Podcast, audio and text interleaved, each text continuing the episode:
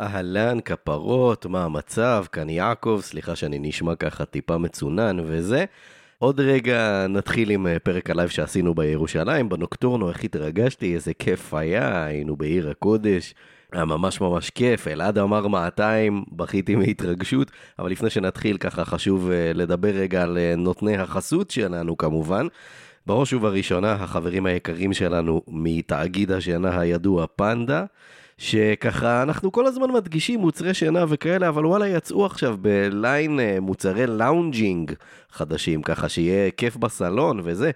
קודם כל, יש אה, ספות חדשות, יש אה, ספה או דו-מושבית או תלת-מושבית עם עיצוב בלוק יוקרתי, אחלה סטייל, אפילו אפשר להסיר את הכיסויים ולכבס ככה כדי שיהיה מושלם, אחלה דבר, אם בא לכם לשדרג ככה את הסלון, ומעבר לזה, יש פופים.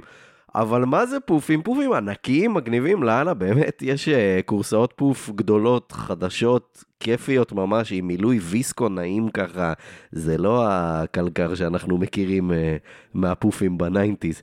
מילוי ויסקו נעים, כיסויי בד בחמישה צבעים שונים, סופר נוח לרביצה, ממש ממש, יש גם אופציה אפילו לקחת uh, הדום פוף כזה, ממש חמוד, מגניב לאללה, סופר נוח, ככה... שיהיה מקסימום רביצה, עוד רגע הקיץ ואין לנו כוח לזוז, מושלם לזה.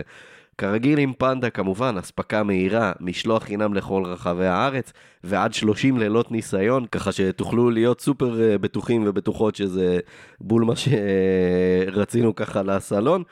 אז כל מה שצריך לעשות זה להיכנס לאתר פנדה ZZZ co.il, ביחו שם בדיוק את מה שבא לכם ומתאים לכם. כרגע יש 15% הנחה על כל האתר, אבל וואלה, אם בא לכם באמת מהספות החדשות, מהפופים החדשים, שווה להסתכל. 20% הנחה על הספות והפופים עם הקוד יש 20, Y-E-S-H 20, פנדה, חלומות נעימים.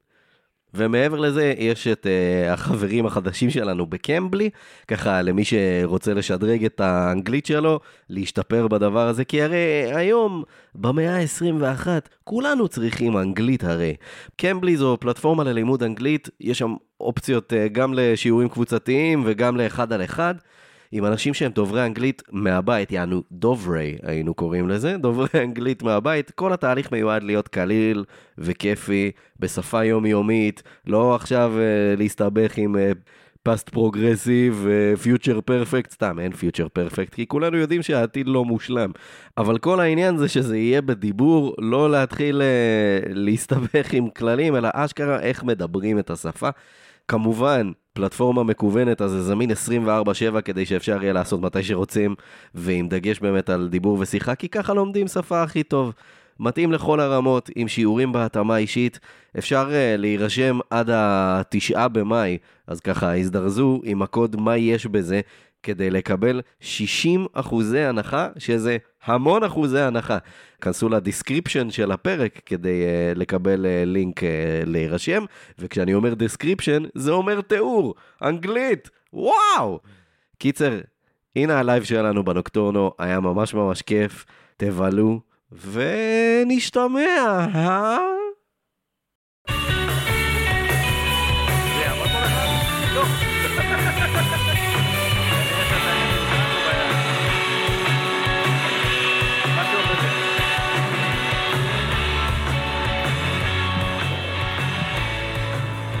טוב, לא רואים כלום, אז אנחנו כאילו נדמיין שיש פה הרבה אנשים. נראה לי שיש. כן. אז אני רוצה להגיד... שלום לכולם. הראל שלום, כפר... היית חייב לבוא עם חולצה של הפועל. ברור, חובה. אם אנחנו כבר פה. טוב, בוא, שנעשה כזה, כן. אחד כללי של כולם כזה, בשלוש, שתיים, אחת. היי! קורה? מה העניינים? How are you? יופי. Welcome לעוד פרק לייב של... מה יש בזה? אתה? אלעד יצחקיאן. נכון מאוד. אני יעקב. ואיזה כיף להיות בירושלים, אנחנו כל כך הרבה זמן מדברים על זה. וואו. סך הכל רצים הפודקאסט רק איזה חמש שנים. חמש שנים ועשרה שבועות, לא מסתבר, לא. מדף הוויקיפדיה שלנו. אז כן, מה קורה? איזה כיף, אתה יודע, כאילו מצחיק וזה אבל אבל אבל בתכלס אם כבר טיפה לחשוף וזה כאילו אני, אני גדלתי גדלתי חצי גדלתי כי זה רמת אביב וירושלים במקביל וזה אבל כאילו אשכרה רחוב פה ליד היה הבית שלנו בשמואל הנגיד. אה, נגיד שאני יודע איפה זה. אז זה ממש ממש כיף ומרגש ברמה האישית להיות פה ותודה רבה לכל אחד ואחת שפה לך יותר. כן, אני אין לי כזה קשר לירושלים. אני פעם אחרונה שהייתי פה לא הייתה רכבת קלה. אני כזה וואו. ככה יהיה אצלנו?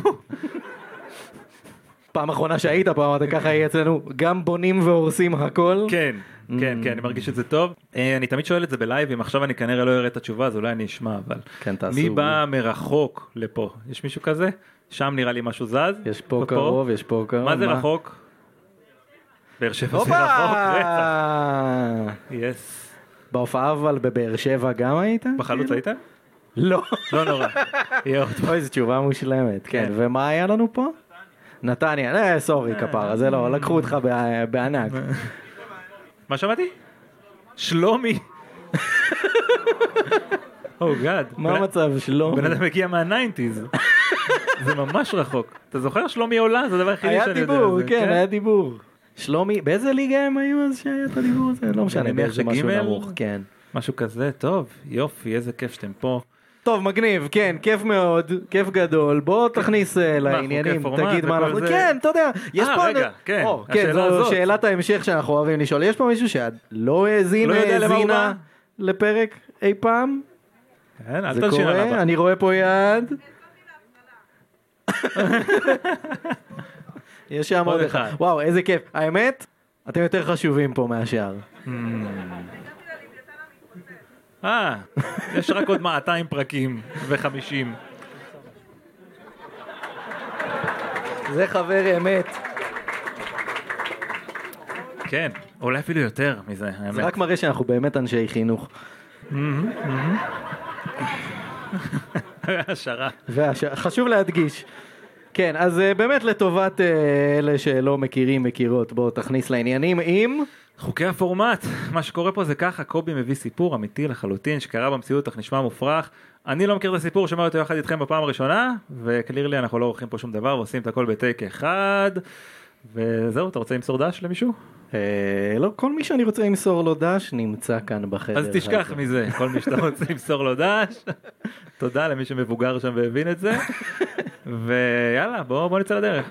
נראה לי, אבל לפני שנתחיל אני רוצה להקריא לך מכתב שקיבלתי, אם אנחנו כבר בירושלים, כאילו, אוקיי. זיו אריה היקר וכו', בשביל כמה אוהדי הפועל ירושלים שנמצאים פה. נראה לי שכל אוהדי הפועל ירושלים. ככה זה נשמע. וואו, תעשו אה, חבר, תחדשו חברות בעמותה. יאללה, בואו נצא לדרך עם הסיפור שלנו להיום. קרוליין אמיליה מור נולדה ב-25 בנובמבר 1846 בגרארד קאוני, קנטקי. מי שבבינגו שלו יש קנטקי אפשר לסמן עכשיו. בהאבקות קוראים לזה צ'יפ פופ. פשוט תעשה מה שאתה יודע שעובד, וזה עובד. אז קרוליין אמיליה מור, אנחנו נקרא לה קרי פשוט. אבא של קרי, ג'ורג', היה בן למשפחה אירית, והייתה לו חווה חקלאית מצליחה מאוד, ואיך אתה יודע שהיא הייתה מצליחה מאוד בתקופה הזאת? היו לו מלא עבדים. אה, המון, עשרות עבדים. בילדותה קרי סבלה מהרבה בעיות רפואיות, אז היא נשארה בבית ולמדה לקרוא. כאילו זה מערכת החינוך שהייתה לה. עכשיו אני אומר למדה לקרוא, היא בעיקר למדה לקרוא ספר אחד. פשוט חזרה עליו עוד פעם ועוד פעם ועוד פעם, שזה כמובן, התנ"ך. כמובן, The Holy Bible. ברור. בינתיים המצב הכלכלי של המשפחה הידרדר בגלל כל מיני בעיות בחווה ובסוף הם נאלצו לסגור את החווה והמשפחה עברה כל מיני בתים ברחבי קנטקי עד שבסוף הם אה, השתקעו בעיר אה, בלטון במדינת מיזורי בכלל, יצאו החוצה. אז הם בבלטון מיזורי. מרי, אימא של קרי, סבלה מהפרעות נפשיות. במשך כמה שנים היא הייתה משוכנעת שהיא יורשת העצר של בית המלוכה הבריטי. מי שיש לו בבינגו הורים משוגעים, סמן עכשיו. עד שיום אחד היא הכריזה שהיא קיבלה את התפקיד ועכשיו היא המלכה. מתקדמים, מה אתה חושב? אני ממש הייתי רוצה להיות ברגע הזה, יורדת במדרגות כזה בבוקר כזה, אה, לא סיפרתי לכם מה היה אתמול. אז uh, בהמשך זה התקדם לזה שאמא מרי הייתה משוכנעת שהיא לא סתם המלכה, היא ספציפית המלכה ויקטוריה שהייתה המלכה הבריטית באותו זמן, היא עשתה החלאה לדברים. היא הכריחה את uh, בן זוגה ג'ורג' לבנות לה כרכרה מוזהבת עם ריפוד מקטיפה אדומה. והוא עבד, הכין אותה במשך uh, תקופה ארוכה, כזה בנה את הכרכרה וזה, ואז כשהכרכרה הייתה מוכנה, ג'ורג' הביא את הכרכרה לחצר הבית, ואז אחד העבדים שלהם נשף בחצוצרה, ומרי יצאה מהבית עם שמלה מפוארת וכתר. כי היא המלכה. ברור. עכשיו הנהג של הכרכרה הסיע אותה מסביב לחווה, פשוט כזה, עשה רונדלים הלוך חזור כזה, בזמן שמרי הייתה לה כפפה לבנה על היד והיא נופפה לשלום לעבדים שעבדו בחצר. אה, והיא הסכימה לפגוש את uh, קרובי המשפחה שלה שבאו לבקר, היא הסכימה לפגוש אותם רק אם הם קבעו פגישה מראש. עכשיו, אה, מאוחר יותר אה, מרי אושפזה במשך כמה שנים בבית חולים פסיכיאטרי. לא. רק שאתה יודע, זה באותה תקופה, ב- במאה ה-19 לא קראו לזה בית חולים פסיכיאטרי, זה היה כאילו בית המשוגעים של המשוגעים ממש, או משהו? כזה. היא אושפזה בבית חולים בעיר נבדה, מיזורי. הם כאילו, עושים בכוונה. זה ממש מצחיק אם מישהו ייסע לנבדה, נכון? ככה נקרא לעיר הזאת. חייב לבקר את דודה שלי. איבדתי את כל הכסף בבלק ג'ק. כזה. למה אני מדבר ככה ובכל זאת מכניסים אותי לקזינו? לא יודע. לאימא מרי הייתה גם אחות שנהגה לטפס על גג הבית ולהעמיד פנים שהיא שבשבת. מה? כל אחת והשאיפות שלה? פשוט כזה זזה קצת כזה כל כמה זמן. ולמרי היה גם אה, בן דוד שבסביבות גיל 40 החליט שהוא מוכן ללכת רק על ארבע. גם זה רגע שהייתי ממש רוצה להיות בו, הרגע של המעבר. כאילו, שהפעם הראשונה שהוא יורד על ארבע ו- וכולם כזה, מה אתה עושה? כן, זו, זו האישיות שלי עכשיו. אבל בשביל המלכה הוא יקום, אני חושב. אה, אני מניח שלעמוד על שתי רגליים הוא יודע. בכל זאת. כן. עכשיו, אה, קיצר, בגלל כל המצב המשפחתי ואימא שלה וזה, אז מי שגידלו בפועל את קרי היו העבדים של המשפחה. קרי אפילו הייתה יושבת לאכול בשולחן של העבדים, כי ההורים שלה החליטו שזה יותר טוב בשבילה לגדול איתם. מה? מה? באיזה קטע? לא יודע, ילדה, זה מלכלך, Mm. אתה לא רוצה את זה בשולחן של הגדולים, כן. אז אתה רוצה את זה בשולחן של הקטנים וחסרי המשמעות, כאילו. אה, אוקיי. כזה. עכשיו, אה, לאחר שפרצה מלחמת האזרחים ב-1861, המשפחה עברה לטקסס.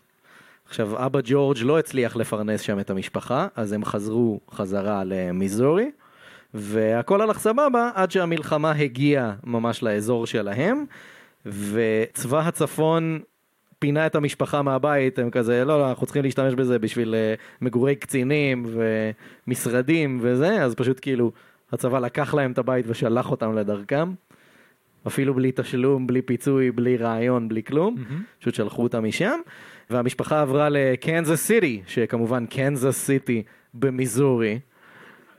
ושם אה, קרי טיפלה, קרי הייתה בת 16 והיא טיפלה בחיילים פצועים מהמלחמה.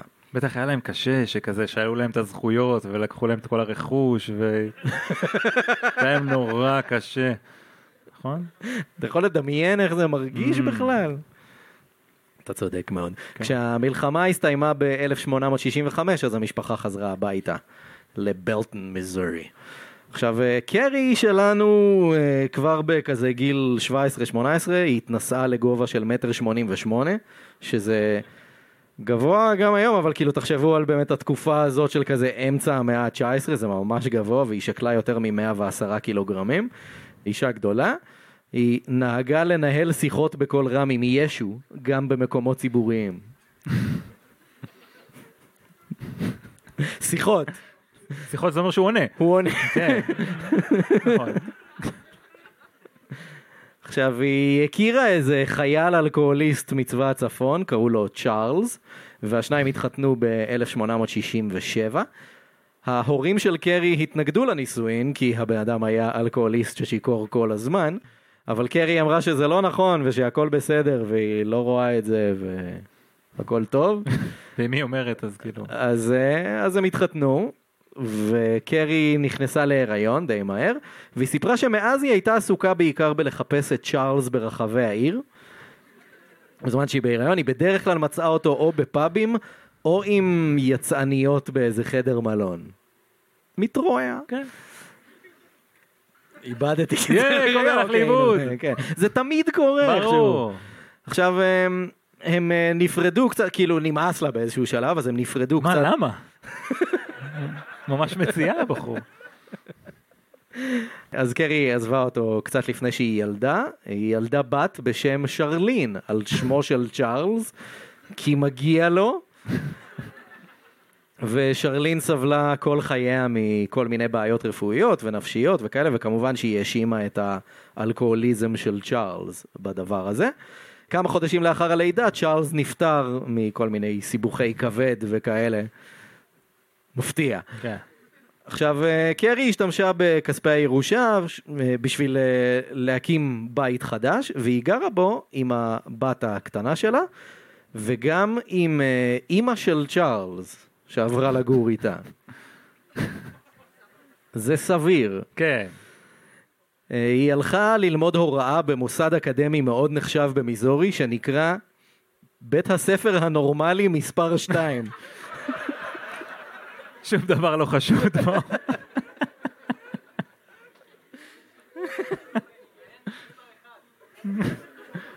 לא הצלחתי למצוא את מספר 1. אבל אה, כן, נורמל סקול נאמבר 2, היום אגב ה- ה- המקום הזה עבר כמה גלגולים, היום הוא פשוט נקרא אוניברסיטת מרכז מיזורי, וזו כאילו אוניברסיטה מכובדת יחסית. כאילו זה בכל זאת במיזורי, אבל סבבה. עכשיו, אה, קרי סיימה את אה, לימודיה בהצלחה, היא עבדה בתור מורה בבית ספר במשך כמה שנים, והיא גם עשתה תואר בהיסטוריה. אבל במקביל ללימודים וההוראה ולגדל אה, בת קטנה והכל, ולגור עם חמותך, כבר לא. כן. זה כאילו- לא עדיין נחשב? לא יודע. כאילו, אז- אם היא תתחתן שוב, מה היא תהיה? כאילו, או, האמא שלו. מ, זהו. מ. אתה אומר מתי זה בעצם הופך ללשעבר? כן. מי פה בדיני אה, ייבום יש פה וכל עורך מיני דין כאלה? לענייני משפחה שידבר איתנו אחרי. קיצר אז אה, במקביל לכל הדברים, אז במקביל לכל הדברים האלה, קרי פיתחה אה, שנאה אדירה למה שהיא קראה לו דברי הרשע של העולם, שזה אלכוהול, עישון, מין והבונים החופשיים. אגב, היא לא טועה. זה לגמרי באותו לבל. היא לא טועה לגבי מין, כאילו. זה, אתה אומר, בונים החופשיים ומין. להרוס לעצמך את החיים עם זה, עם. זה, עם זה, או פשוט כל מיני גברים מוזרים שמתרועעים עם תלבושות מוזרות ולא מרשים לנשים להיכנס. כן, זה מוזר די באותו זה הלבל. סודי, יעקב, אוקיי? סליחה, אתה לא יודע אם זה באמת... שלהם. זה אשכרה חוג. כן. זה באמת כן, מה שזה. מה זה עוד? בסדר. זה יותר צופים. כן, תנועת אה, נוער למבוגרים. עם התלבושות וזה, כן, תנועת... כן, כן. נכון.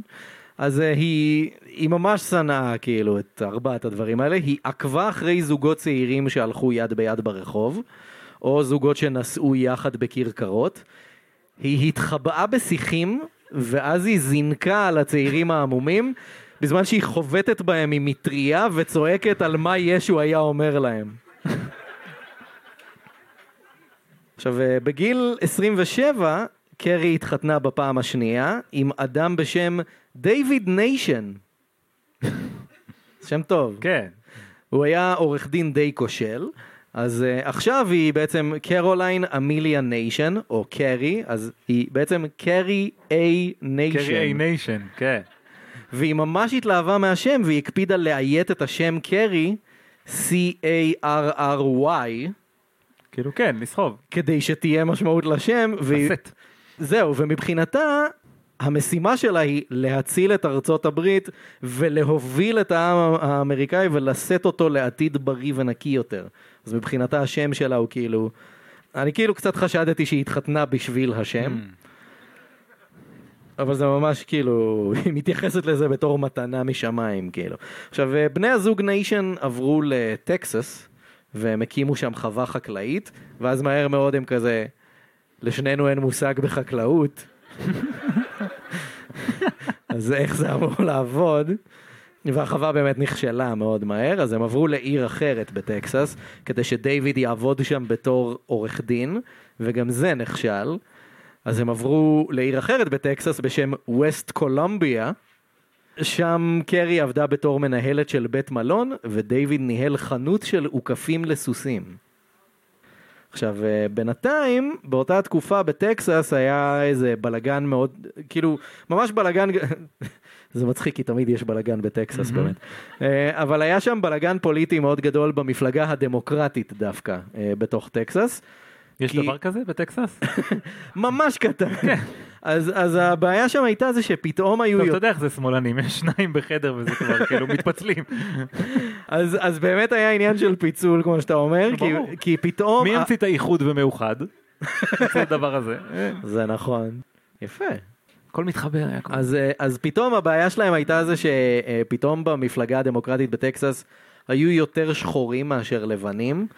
והשחורים התחילו לזכות בכל מיני מועמדויות בבחירות מקומיות וכאילו תפקידים ציבוריים והלבנים היו כזה היי אנחנו בעד חופש לשחורים אבל כאילו בוא לא נגזים עם זה. כזה אז פשוט פרצה שם מלחמה בין שני הצדדים בתוך טקסס בין המפלגה הדמוקרטית לאנשים אחרים במפלגה הדמוקרטית. המלחמה הזאת ארכה כמה חודשים והשם הרשמי שלה כאילו היסטוריונים קוראים לה היום מלחמת העורבנים והנקרים. יענו ה-Jaybird Woodpecker War. שם מעולה. אז קיצר למה זה, למה זה חשוב לנו פה? כי דיוויד ניישן היה בצד של השחורים. וכמובן שהשחורים הפסידו, גם בגלל שהוא היה איתם, אני מניח, אבל כאילו ברור שהשחורים יפסידו ללבנים בשנים האלה. אז המשפחה עברה לעיירה קטנה בקנזס בשם מדיסון לודג'. בקתת כן. הרפואה. ודייוויד מצא שם אה, עבודה בתור מטיף בכנסייה, וקרי שוב מצא עבודה בניהול בית מלון. עכשיו המקומיים כל הזמן צחקו על דיוויד, כי כאילו, תחשוב, מטיף קלאסי כזה בכנסייה, הוא כזה, יש לו את הקול שלו ואת הכריזמה, והוא ואת מצ- האצבע, כן. כן, תמיד מצביע על דברים, או, או השמיים ה- הזה, אבל הוא היה כאילו ממש הפוך, הוא היה כזה, היה לו קול חלש וחסר ביטחון כזה, והוא גם סתם היה משעמם כזה בדרשות שלו, ולא עניין אף אחד במה שהוא אומר, וכולם כזה רק מחכים שהוא יסיים את הדרשה, וזה לא מה שאתה רוצה כן. במטיף בכנסייה. עכשיו, קרי נהגה לשבת בשורה הראשונה, ולצעוק לו הערות, ו... ולהציע לו באמצע כזה תחליף נושא, הנה נושא שאתה יכול לדבר עליו. וכשדיוויד היה נתקע יותר מדי, היא הייתה קמה מהספסל שלה, ואז היא הייתה מכריזה, זה מספיק להיום, דיוויד. שוב, אנחנו מדברים כזה על סביבות 1870 כזה. עכשיו, למרות שאנחנו מכירים את uh, חוק היובש הלאומי של uh, ארצות הברית, שנכנס לתוקף uh, ב-1920 בעצם, היו כל מיני מקומות בארצות הברית שעשו את זה מוקדם יותר, אז למשל מדינת קנזס, איפה שהם חיים, הפכה באופן רשמי למדינה יבשה, יענו בלי אלכוהול, כבר ב-1881, שזה הרבה לפני. עכשיו, כאילו, זה באופן רשמי בחוקים ובחוקה של המדינה וזה, אבל בפועל, הרשויות בקנזס לא ממש אכפו את הדבר הזה. כאילו עדיין היו פאבים פתוחים, ושוטרים היו עוברים ליד ולא נכנסים כזה, ואנשים היו שותים בכיף. המסבעות כאילו היו נשארות פתוחות באופן די גלוי. עכשיו, ב-1890 עברו מספר חוקים שבעצם הקלו על ההגבלות של האלכוהול, ככה שכאילו הם עדיין עושים את זה בגלוי, אבל עכשיו זה סבבה גם מבחינת החוק. עברו בעצם כל מיני חוקים שהתירו על, אסור לכם לייצר אלכוהול פה, אבל מותר לכם לייבא אותו מבחוץ. כן. שלב ההתחכמויות כזה של לא, לא יודעים בדיוק איך כן, להתנהל זה. בירוקרטיה כזה, העיקר שיהיו טפסים כזה. אז ברגע שהעבירו את כל התקנות האלה, אז קרי כאילו איבדה את זה, כי היא ממש שונאת אלכוהול בין השאר. אז היא הקימה סניף מקומי, יש אה, ארגון אמריקאי שנקרא WCTU, שזה בעצם איגוד הנשים הנוצריות המתנזרות. ספציפי מאוד. יענו uh, Women's Christian Temperance Union. אז uh, היא הקימה uh, בעצם את הסניף המקומי של הדבר הזה, היא אספה כמה נשים, ואז היא ארגנה כזה כל מיני הפגנות מחוץ לברים, או שהן היו נכנסות פנימה לברים וכזה מקריאות קטעי שירה, שזה הכי מכבה בעולם בפאב כזה. ספציפית קטעי שירה גם שעוסקים בהתנזרות מאלכוהול. וכזה הן היו נכנסות וכזה מברכות לשלום את הגברים שם בכזה בוקר טוב לך אדון משמיד נפש האדם ולך לעזאזל. הוא פאן. כן. לא, זה כבר עבר הרגע של קארי, כאילו, זהו. קארי! אה, אה, שלמה קארי? שלמה קארי? כן. כן, כל הכבוד. קיצר, אה, יום אחד אה, קארי אספה כמה נשים, ויחד הן תקפו חנות כלבו מקומית.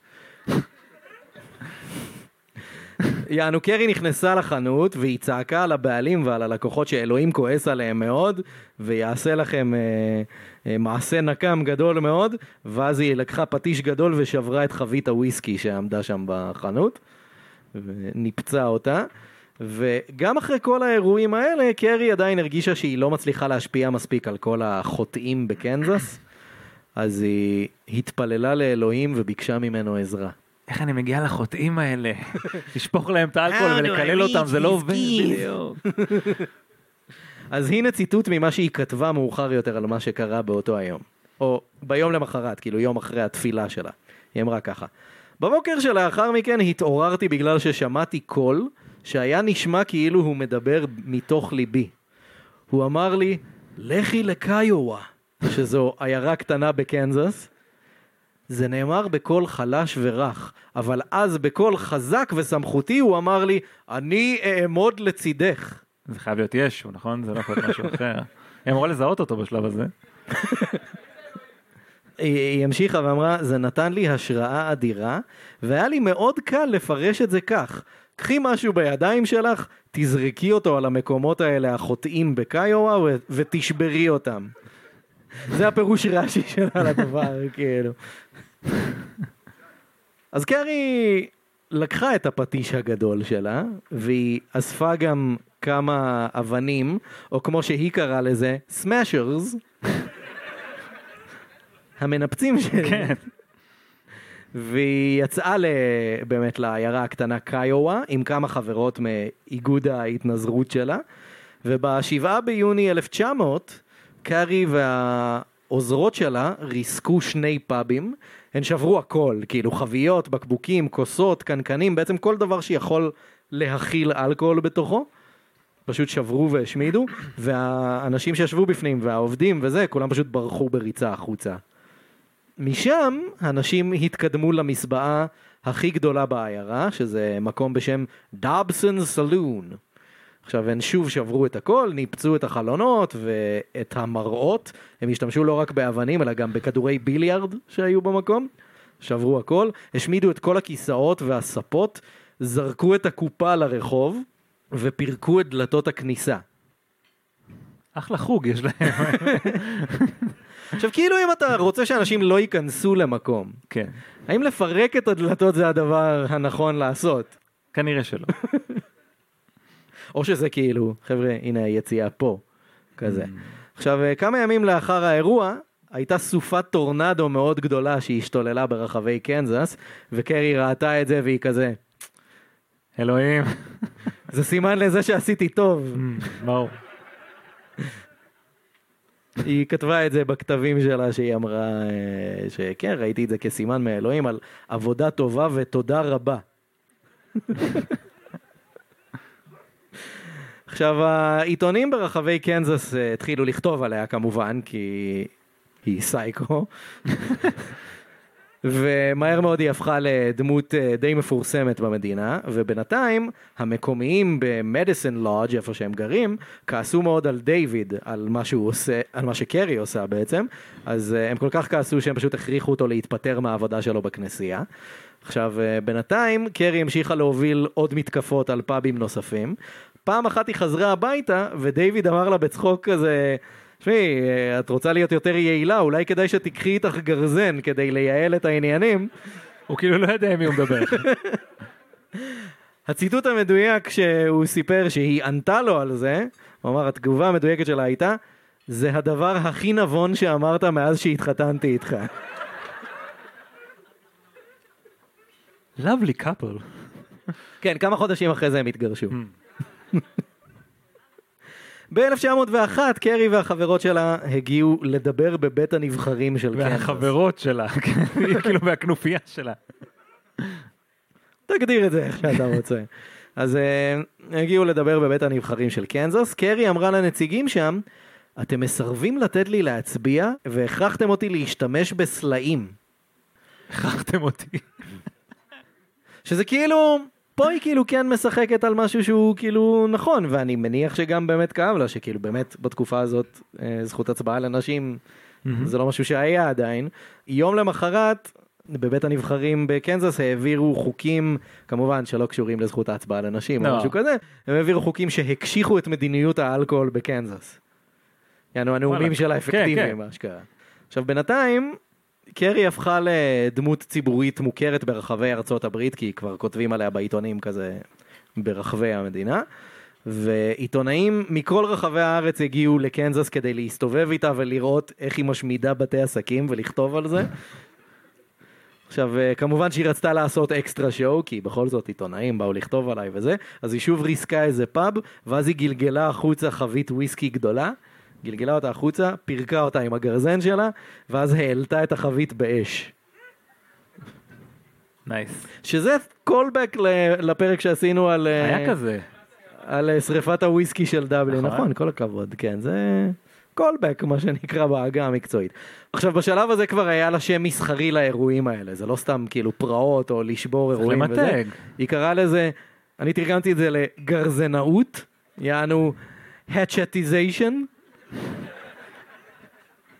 כזה, come to the hatchetization tomorrow night, כזה. זה האירועים שלה עכשיו. והיו עיתונאים שכינו את קרי hatchet granny.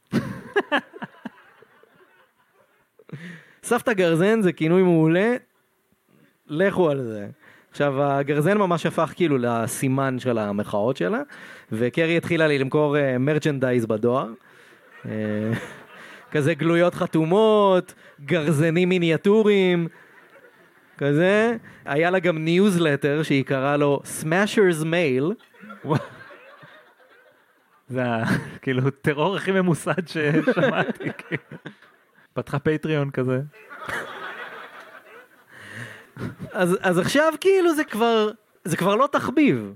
אתה מבין? זה, לא, העניין. זה כבר מוציא את הכיף. כן, מוציא את הכיף, אתה כבר לא לא, יכול ללכת להרוס איזה מקום. אבל. שמע, אני דווקא לא מסכים. כאילו, היא עובדת במה שהיא אוהבת לעשות.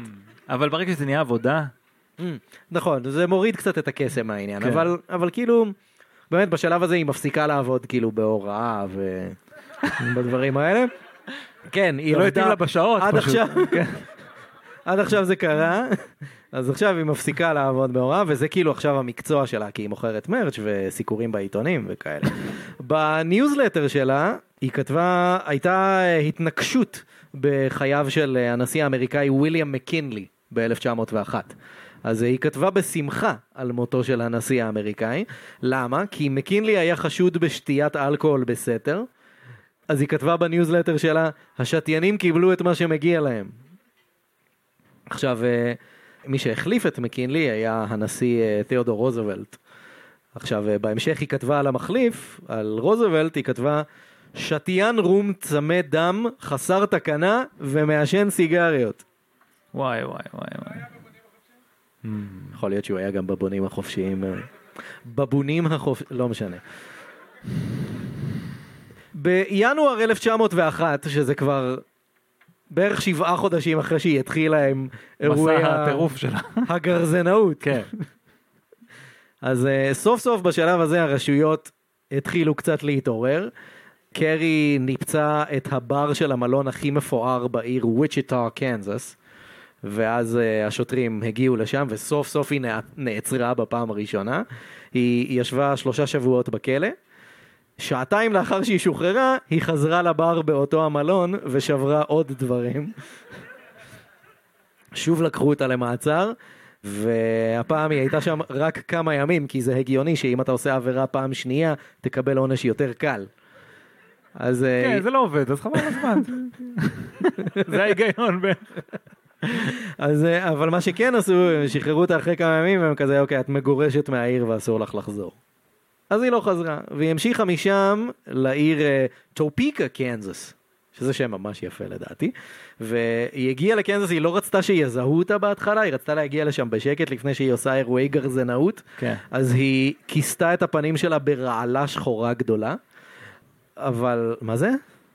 היא בהחלט מאוד גבוהה. מטר תשעים עם גרזן כזה ואולי- בגב. ועכשיו היא לבושה כמו נינג'ה גם. נכון.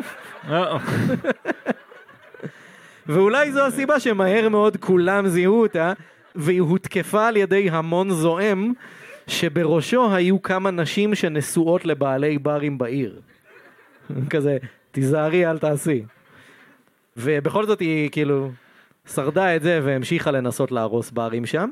פעם אחת היא אפילו נכנסה למשרד של המושל של קנזס, והיא שברה דברים שם בתוך המשרד, בגלל שהיו שמועות שהוא אוהב לשתות אלכוהול.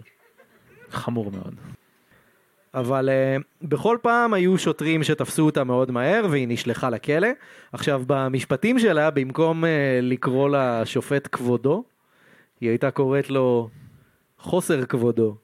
יענו your dishonor. מעייפת נורא. עכשיו במשפטים היא נתנה נאומים נגד, אה, נגד ארגוני אחוות גברים, כל מיני הבונים החופשיים וכאלה. נתנה נאומים גם נגד טבק ואלכוהול, נגד מזון מיובא, מיובא. פשוט. אסור, ונגד אה, מכוחים או חצאיות קצרות מדי. עכשיו באמצע 1901 בטופיקה קנזס נערך כנס מאוד גדול של איגוד ההתנזרות של מדינת קנזס שזה לא האיגוד שלה אבל אה. אותו קונספט. זה של המדינה. כן זה, זה כאילו האיגוד של תושבי קנזס ולה יש כאילו הנשים הנוצריות שאוהבות את זה כזה. אז זה שני איגודים שונים. עכשיו מנהיגי הארגון מי שארגנו בעצם את הכנס הזה לא רצו שקרי תבוא אז הם לא שלחו לה הזמנה אבל היא הגיעה בכל זאת. וכשהיא נכנסה כמובן שכולם זיהו אותה על ההתחלה כי היא ענקית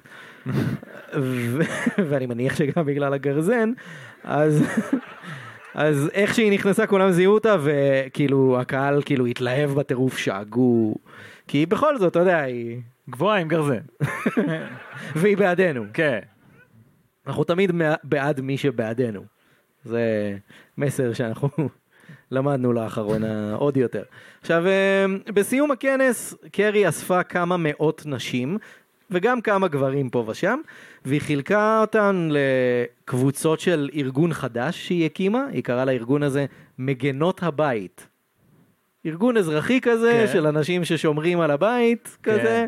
כן. עכשיו, אה, נשות הקבוצה ארגנו מכירה של סיכות בצורת גרזן כדי לגייס כסף למטרה. זה מרץ' מושלם. בטח. וקרי התחילה לקיים הרצאות בתשלום. ציטוט מאיזה הרצאה שלה, אוי, אני אומרת לכן, ליידיז, אתן לא מבינות איזה ריגוש זה לקום ולנפץ חנות רום.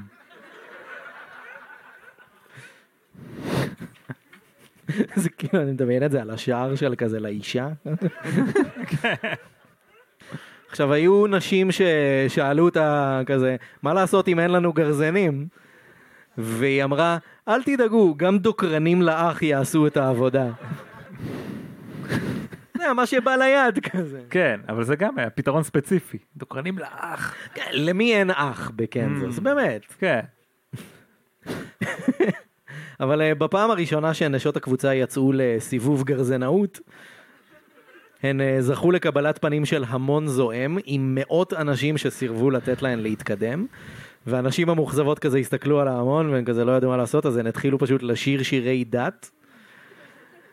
ואז הן כזה, טוב אין לנו מה לעשות, והם פשוט עזבו והלכו משם. אבל יום למחרת אנשים תקפו שוב, והפעם לא עצרו אותן, הן ריסקו איזו מסבעה בעיר. עכשיו, באופן מפתיע, כמה נבחרי ציבור דווקא הביעו תמיכה ווקאלית בעניין, והם כזה, כן, אלכוהול זה לא טוב. לשבור בתי עסקים זה סבבה. מפקד משטרת טופיקה הורה לסגור את כל הברים בעיר ולכנס את מה שנקרא מועצת הגברים תושבי העיר. The male citizen, כן. כזה. כדי שהם ידונו בנושא ויחליטו מה לעשות, כאילו. כי הם הגברים, אז הם כן. צריכים להחליט. אז uh, הדיון נקבע בכוונה לתאריך שבו קרי הייתה בהרצאה במדינת אילנוי, כדי שהיא לא תוכל להפריע. אז הם עושים דיון כי הלו"ז כזה. שלה מפורסם בתור כאילו, אתה יודע. אה, כן. באמת יש בניוזלטר, הכל כתוב. בדיוק. עכשיו, אה, כשהיא חזרה לטופיקה, היא התאכזבה לשמוע שהמשטרה אסרה על ארגון אה, מגנות הבית להשתתף בדיון. אני לא יודע אם זה בגלל שיש להן say בעניין או בגלל שהן נשים, אז אסור להן להשתתף. ושהמשטרה החליטה לאפשר לבעלי הברים לשמור על הציוד שלהם. יענו, אוקיי. שהמשטרה לא תחרים להם את הציוד כאילו כן. ותשרוף אותו או משהו.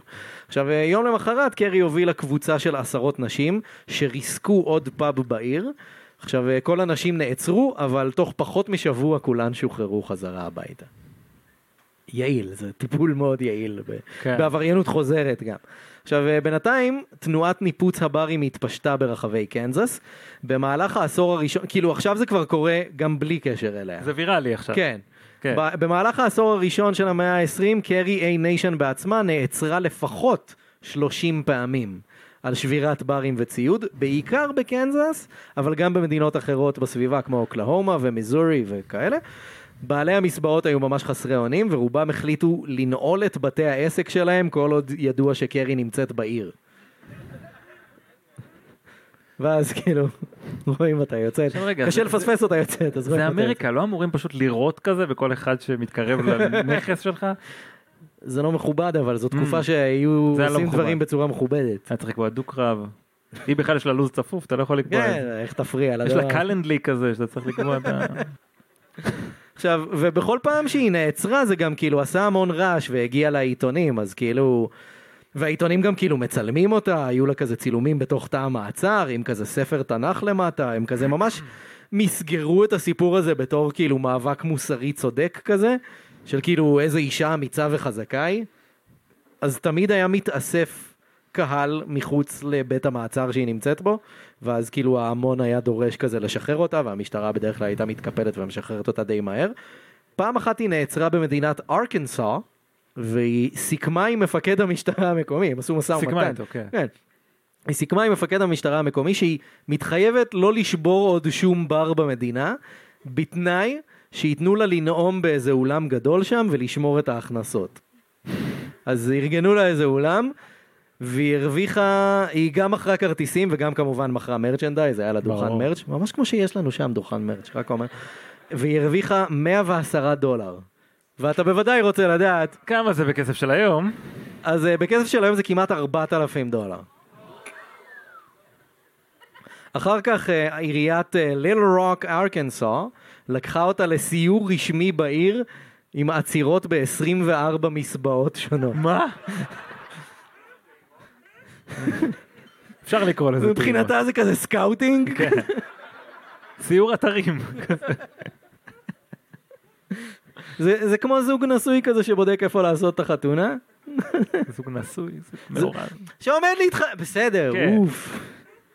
technicalities. ובינתיים היא כאילו רצתה לקחת את הביזנס שלה לשלב הבא, אז היא העסיקה סוכן.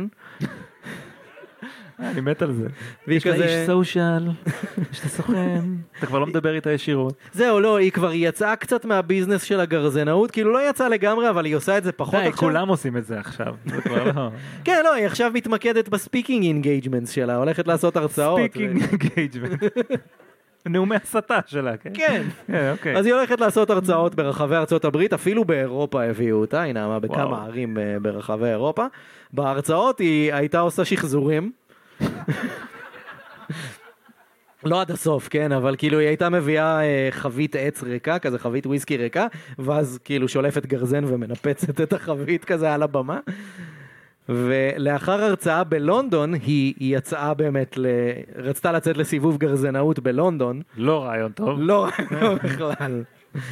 אז הבריטים באמת כמובן לא היו בעניין, וקרי נעצרה מיד, נאלצה לשלם קנס גבוה, לא מצאתי את המספר, וגורשה חזרה לארצות הברית. מיד. כזה, אל תתעסקי לנו באייל. אישה משוגעת. עכשיו באיזשהו שלב כאילו לצד השני נמאס כאילו לכל ה... כאילו, אלה אנשים שפויים. שאוהבים לחיות חיים נורמליים. כן. אנשים היו מאוד מתוסכלים כי כאילו היה ברור שהרשויות לא מתכוונות לעשות עם זה שום דבר וכאילו היה לה קצת כוח פוליטי והשפעה על כאילו על אנשים בעמדות כוח. אז היו כל מיני אנשים שהיו באים כאילו להרצאות שלה או למסעי הגרזנאות שלה ופשוט זורקים עליה ביצים.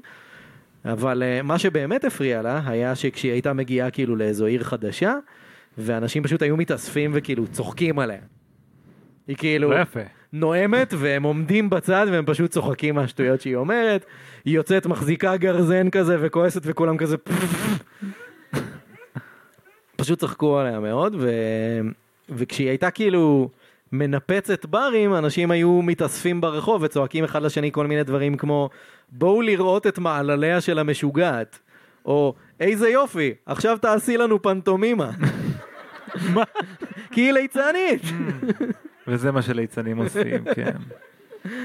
וזה היה ממש אפקטיבי, כי כאילו מגחיכים אותה, ואולי כאילו, גם אם לה זה מפריע או לא מפריע וזה, אז כאילו לאנשים שסובבים אותה, למעגל שמסביבה, כן. כאילו... זה פתאום לא מגניב להיות בצד שלה. כן, כי אתה תומך במישהו ממש מגוחך, אז כאילו... זה נורא ברור שלאנשים משוגעים שמנסים להיות קיצוניים מאוד, מאוד מפריע כשמגחיכים אותם. כן, רק אומר, כן. משהו שאפשר ליישם גם היום לדעתי. אבל לא, לא נכניס לפה. לא. כולם, כולם ליצנים, קיצר.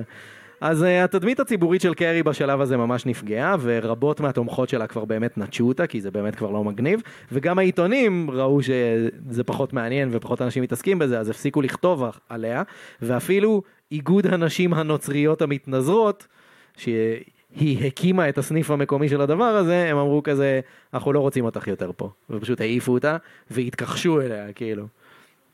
היא ניסתה לעשות עוד כל מיני דברים, כמו היה לה מופע יחיד בתיאטרון בקנזס, שהיה ממש כושל, או באיזשהו שלב היא כזה פנתה לעיתונאי ואמרה לו, אתה חייב לעשות איתי כתבה, אני המצאתי סוג חדש של מטוס. לא קרה באמת. כן, אז כל זה לא עבד והציבור כבר לא התעניין בה. עכשיו בינתיים הבת שלה, שרלין, אושפזה בבית חולים פסיכיאטרי לתקופה. ואז uh, כששחררו אותה משם, אז האם והבת עברו לגור בעיירה בארקנסו בשם יוריקה ספרינגס. לא רע, לא רע. שם הם ניהלו בית מחסה לנשים מוכות ולאלמנות, שזה כזה טוויסט בעלילה שאשכרה היא עושה משהו טוב פעם אחת. ואגב, יש טוענים שבית המחסה הזה שהן הקימו ממש הפך למעין מודל כזה לאיך צריך להקים בית מחסה במשך עשרות שנים. אה, אז וואלה עשתה משהו יפה. בית המחסה הזה נקרא המכללה הלאומית. הנורמלית. שתיים, כן. עכשיו לאט לאט בית המחסה הזה הפך ליותר ויותר דתי, קרי התחילה לתת אה, כמו דרשות, כל בית מחסה, זה חייב ללכת לכיוון הזה, כן. עכשיו אה, היא התחילה לתת שם דרשות, הנשים שחיו שם נדרשו להימנע משתיית אלכוהול, וקרי אמרה לכולן להתלבש בצניעות, וכזה. זה הפך להיות cult כזה לאט לאט. משהו כזה.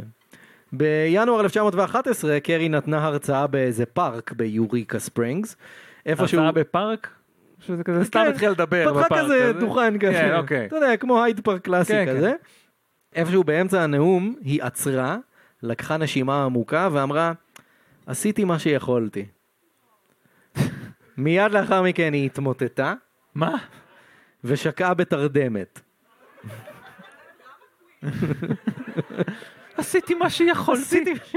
כזה, מאחוריה כזה מלא ברים שבורים, ואתה יודע, עולם הרוס. הכל נשרף. הכל נשרף. מישהו בוכה על החסכונות שלו והעסק שהוא הקים. כולם כזה, איפה הכסף שלי? cheap pop אני אומר. כן.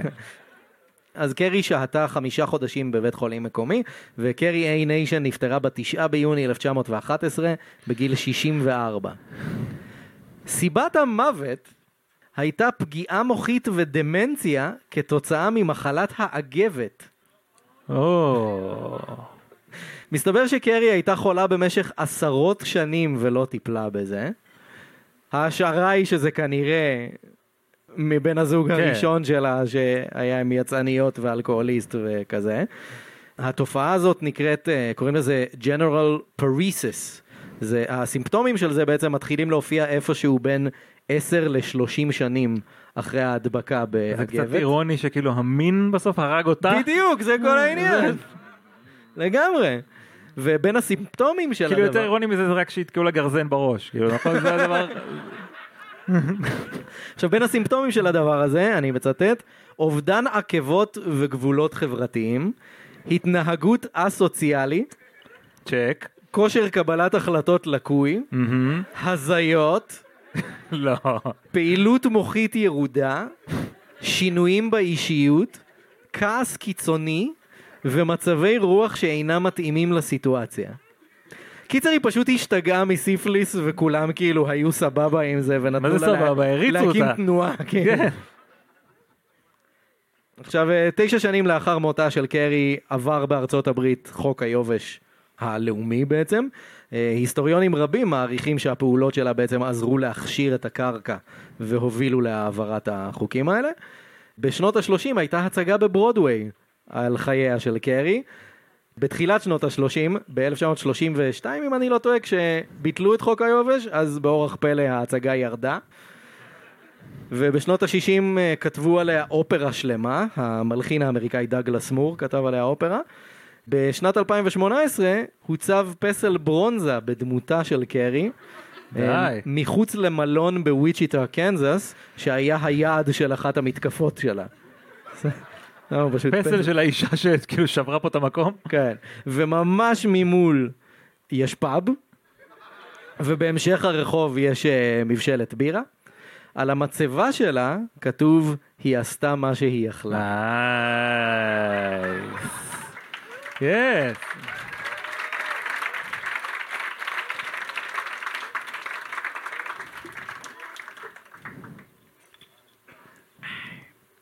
כן.